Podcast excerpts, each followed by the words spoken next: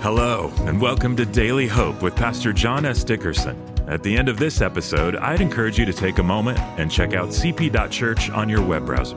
Connection Point is a church that is fully online, and we've created digital tools specifically to help you follow Jesus every day from anywhere in the world. Well, I pray this short devotional inspires and challenges you to take the next step in your faith journey. Now, let's hear from Pastor John. Hey, I've got a question for you today on Daily Hope. When evil is just undeniably at work in the world, or when evil's undeniably at work in your life, where is God?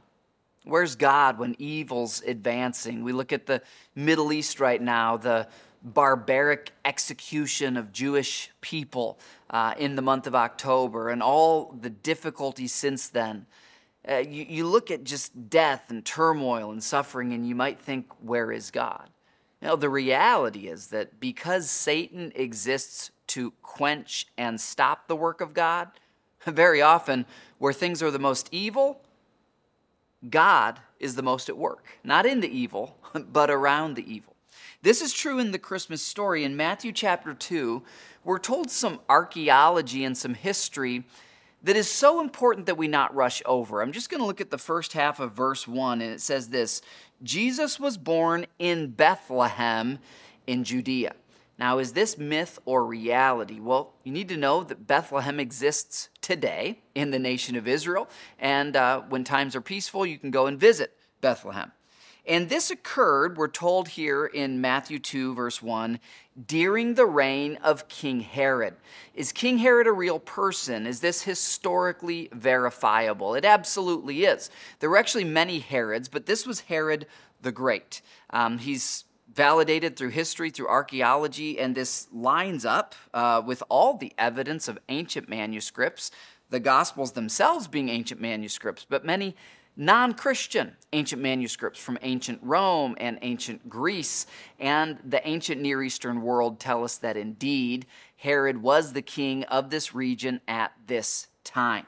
Now, we'll continue this tomorrow, but the point is this Herod was an evil, evil ruler.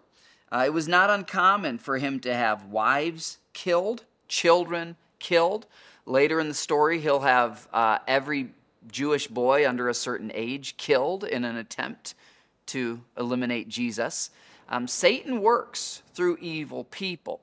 And when you see evil people in the world, it's a reminder that there's an unseen evil force orchestrating them, but greater is he who's in us, God, than he who's in the world. We know how the story ends, we know who wins, and just as God is going to protect Jesus and Mary and Joseph, he'll protect his people today, and he'll protect us as we stay near to him. So when you see evil uh, in the news or in your life, uh, I know the first response is discouragement and sorrow, but don't let it discourage your spirit. It's actually proof that there is a God, there is a spiritual battle, and it's a reminder. It should motivate us when we see evil to go all in in supporting God's people and doing His work because we know who wins in the end. I'll see you tomorrow for more Daily Hope. If today's devotional inspired you or helped you in any way, I would invite you to keep following Jesus with us every day.